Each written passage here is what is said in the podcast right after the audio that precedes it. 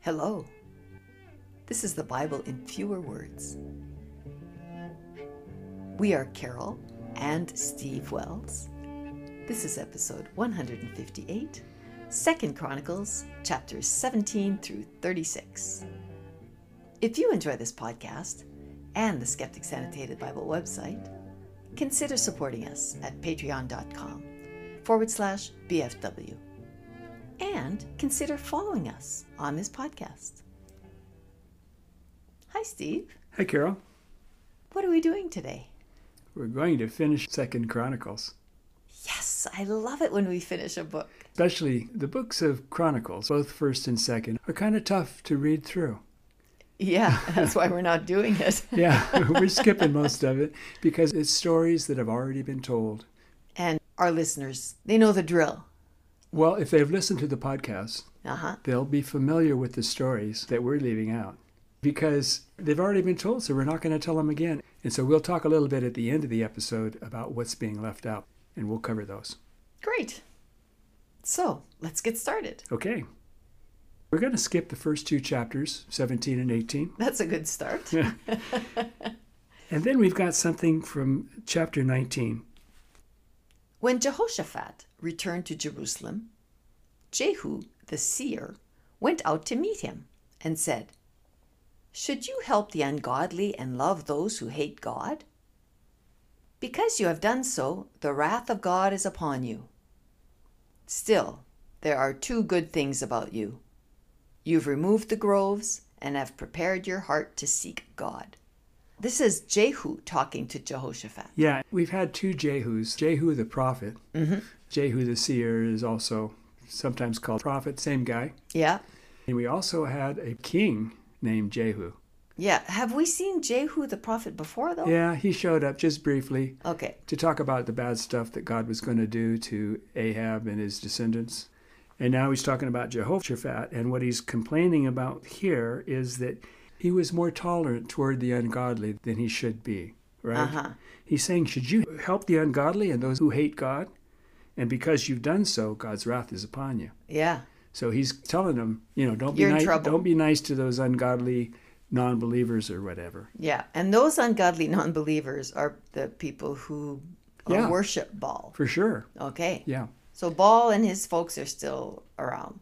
Yeah, yeah, and it, but it also I think it would apply even to believers today Mm-hmm. that Jehu the seer is speaking for God and saying, "Don't be nice to people who believe differently than you. Yeah. Should you love those who hate God?" Yeah. I guess not. Yeah, so that was Jehu the seer, Okay. not Jehu The king. king. which is barely mentioned in Second Chronicles. Really? So Yeah. the chronicler didn't want to repeat those stories. Yeah, that's right. Remember those stories? There were several episodes that Oh, yeah. involved just Jehu Yes. killing one Group after Yeah. another. Right. Yes. Yeah, all of the Jehu killings, the 70 heads and two baskets that wasn't there, uh, the long series of, of killings that, they, that we had Yeah. in Second Kings is all left out.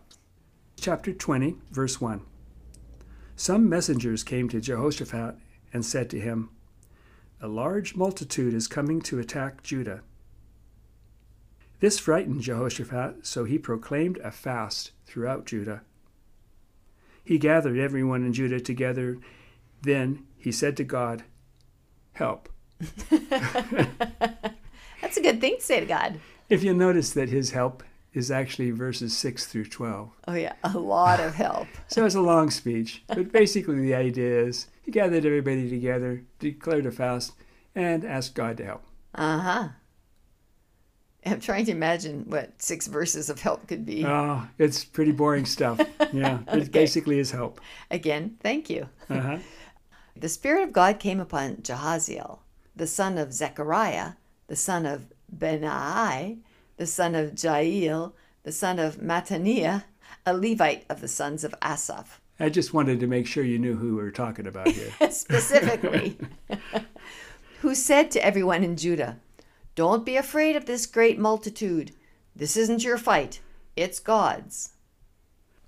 Early the next morning, God forced the children of Ammon, Moab, and Mount Seir to kill each other. When the people of Judah went up in the watchtower, they saw nothing but dead bodies.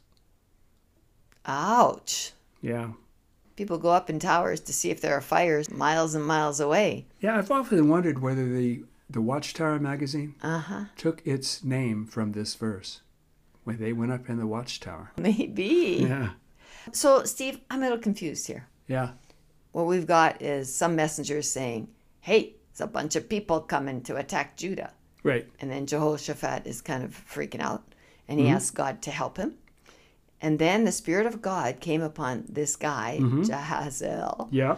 Um, and he says to everybody in Judah, Hey, don't worry about this great multitude. This isn't your fight, it's God's. Yeah. And then the next morning they wake up and all these people from the great multitude are dead, That's right. God as far for- as they can see from the watchtower. God forced that great multitude, all those armies.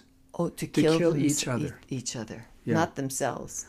Well, kill each other. Yeah. Maybe some of them killed themselves. Yeah. So Jehoshaphat and the people of Judah stripped riches and precious jewels from the bodies. Oh, it took three days to gather the spoil, and they still couldn't carry it all away. Jehoshaphat was like his father Asa, who did right in God's sight. But he didn't take away the high places, and he later joined with Israel's wicked king Ahaziah. You mean like joined, like they joined forces I think together, so. or in heaven or hell or wherever No, they are I think he suffering? joined up with. Okay. Yeah. Well, that was chapter 20, hmm and an interesting story we hadn't heard before. Right. Okay, chapter 21. Jehoshaphat died, and his oldest son, Jehoram, became king of Judah. When Jehoram became king, he killed his brothers and some of Israel's princes. So that's like his competition. He didn't want them to kind of kill him so they could become king. Yeah, I think so. He was wicked, like the kings of Israel. He even married one of Ahab's daughters. Ooh. He made high places in the mountains of Judah, and he caused the inhabitants of Jerusalem to commit fornication. All right, he, this guy's in trouble. Elijah wrote to him saying, Because you're not like your father or grandfather, and you made Judah go a whoring, and you killed your brothers, a great plague will smite your people, children, wives, and everything you own. And you will have a great sickness of your bowels until your bowels fall out. Well, that's a nice visual. God stirred the Philistines and Arabians against Jehoram, and they came to Judah and carried away Jehoram's sons, wives, and possessions. Only his youngest son, Jehoaz, remained. Then God smote Jehoram's bowels with an incurable disease. Until finally, after two years, his bowels fell out and he died. All right, well, that's a good bedtime story for our children. Yeah. yeah, we've never heard those before. Yep. Now, in chapter 22, we do have Jehu show up, King Jehu, Oh, and he kills Ahaziah and his relatives. So there is the one killing that we, or just that's kind of the only thing that we're, we have from the Second Chronicles that mentions it. But it's a relatively short story compared to being the main character that Jehu was in Second Kings. yeah, and it sounds like it was uh, in line with all of other Jehu's activities. Like, oh, this was a killing. Oh, this was another killing. Oh, and here's another killing. right? Yeah, in Second Kings, Uh huh. Jehu does kill Ahaziah. So one of Jehu's killings is being retold in Second Chronicles. Okay. But it was a long series of killings with a great deal of detail Yes. that's all left out of Second Kings, except for this one chapter, yeah. which we're going to leave out because we've already covered it. Yes. Okay, so chapter 24. Yeah, this didn't occur in Okay. Second Kings.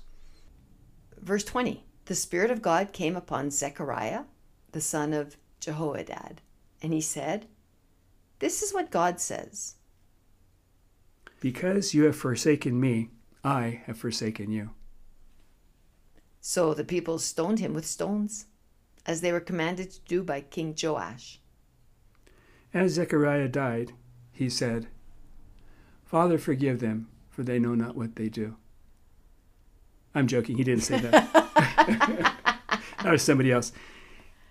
No, he said, May God punish you for this. Oh. Okay, that's different. Something entirely different, right? yes. So Yeah. that was as Zechariah died. That's what he said as Zechariah died. And I- I was making a reference here, of course, to what Jesus supposedly said when he was killed. on the cross. Yeah, but Jesus does mention Zechariah. Oh, does he? Yeah. Do you remember what he says? Oh, he was talking about how the this generation, the generation he was dealing with there, was the most evil generation that ever existed. They were responsible for all the killings, all the way from Abel to the stoning of Zechariah. Oh, really? Yeah, All right. yeah we'll, we'll cover that later when we get to the Gospels. So, verse 23 Later that year, the Syrians came to Jerusalem and destroyed the princes of Judah, taking the spoil to Damascus. The Syrian army was small, but God delivered Joash's large army into their hands. So, God executed judgment against Joash. Yeah, because Joash was telling the people to stone Zechariah, Yeah. so he got his in the end there. All right. So, So now we have like 12 chapters or something coming up here, yes. none of which we're going to include because we've already talked about them. I love it when you say that, honey. Yeah, so so so we're all done really with uh, with Second Chronicles. Uh-huh. But, you know, weren't there some things that maybe were left out? well, we've already mentioned that fact that there's a lot there's a lot of stuff left out of Second Chronicles. In fact, I have a list at the website for this podcast page yeah. of 41 different Bible stories that were completely left out of Second Chronicles. Really? They're in Second Kings, but they're left out of Of the second half of Second Chronicles or of all Oh. of Second Chronicles? Right. So there's more than 100 stories in the books of Samuel and Kings that are left out of 1st and 2nd Chronicles. By the chronicler. Yes. I'm trying to remember what some of those awful ones were. Oh, I know. Some prophets laying down on dead boys. Is that something Yeah, that was tho- left out? Those were interesting stories, weren't they? yeah, Elijah and Elisha both had their dead boy incidents. Where they laid down and they put their mouth to their mouths and their hands and Oh, okay, okay. This Yeah, is sorry. yeah, this is made for general audiences. anyway, it worked. Yeah, they It- revived it- those two it- boys. They did. Yes. Great. So there was that. And then, do you remember anything when Elisha took over from Elijah? oh, what? did Soon after that, he was walking along, Oh, They're walking along uh, and minding his own business. yeah, and Elisha saw some little kids and they said, "Hey, hey, you have a bald head." Yeah. And they said, "I'm going to get you guys." yeah, he cursed them in the name of the Lord. Uh-huh. And God sent two bears to Yeah. rip apart the 42 children. That's not in Second Chronicle. He left that out for some reason. For some reason. Yeah. And let's see some other things. Oh, when um, Elijah had this contest between the prophets of Baal Oh yeah. and, and Elijah. yeah, and they wanted to see who was the real God. Yeah, so they put all this wood on the altar and Uh-huh. then you doused it with water. Uh-huh. Like camping and it rained overnight and you just Yeah. can't get your campfire going. Yeah, exactly like that. and so Baal's prophets, all 450 of them, Could not start a fire. they couldn't, but Elijah could Mm-hmm. because he had God's help. and a big lighter. I don't think he had the lighter. you know, I think he did it without any matches or anything. or just spontaneous combustion. any, yeah, Uh-huh. yeah. So God started it for him, And, and, God was the winner of that contest. all the prophets of Baal died because they lost that contest. There was a thing about Hezekiah; he had boils, and Oh yes. Elijah cured him with figs. Mm-hmm. And then he wanted to know if he's going to be cured. And so he was kind of cured with this boil, but he still didn't know if he's going to live. So he said, How am I going to know? He said, Well, what would you like him to do? Would you like him to move the sun forward or the sun, Sun backward 10 backwards. degrees? So Hezekiah said, I'll move it backwards 10 degrees. So he did Yeah. that. Uh, I guess that's ridiculous. So there's another 40 or so stories, equally interesting stories Uh-huh. that are left out of Second Chronicles. Right. And so, what is the reason to have it in the Bible? I have no idea.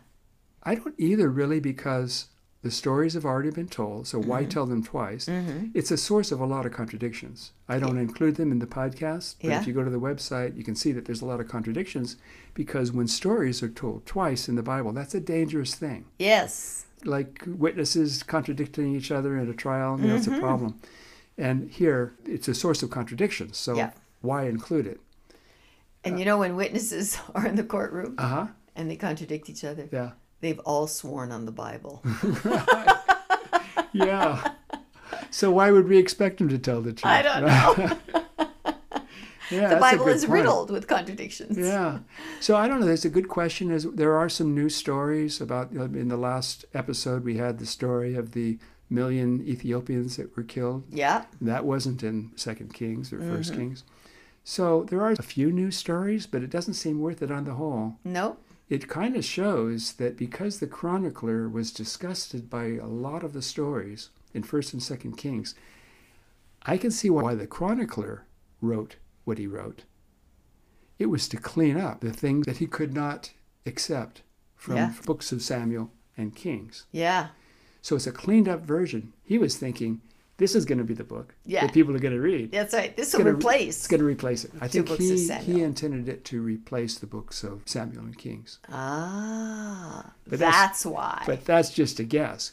But that still doesn't explain why the Jews and the Christians kept it in the Bible. I, Yeah. would, I would have kicked this out if I were them yeah. because it just causes too much embarrassment and it provides very little benefit. Or kick out two books of Samuel and two books of Kings and have this in there. Yeah, that would probably be a better way because most of the stories that are left out are stories you really don't want to include. No. if you and I were writing a Bible, we would not include those. Not if we were trying to make God look good. Yeah. Yeah. Okay. We're digging ourselves in pretty deep here. Well, at least we're done. Yes, we are. okay. That's great. No more Chronicles. No more Chronicles. What's next? Oh, yeah. Ezra. Ezra. I kind of like that name. It just is. It is a nice name. Yeah.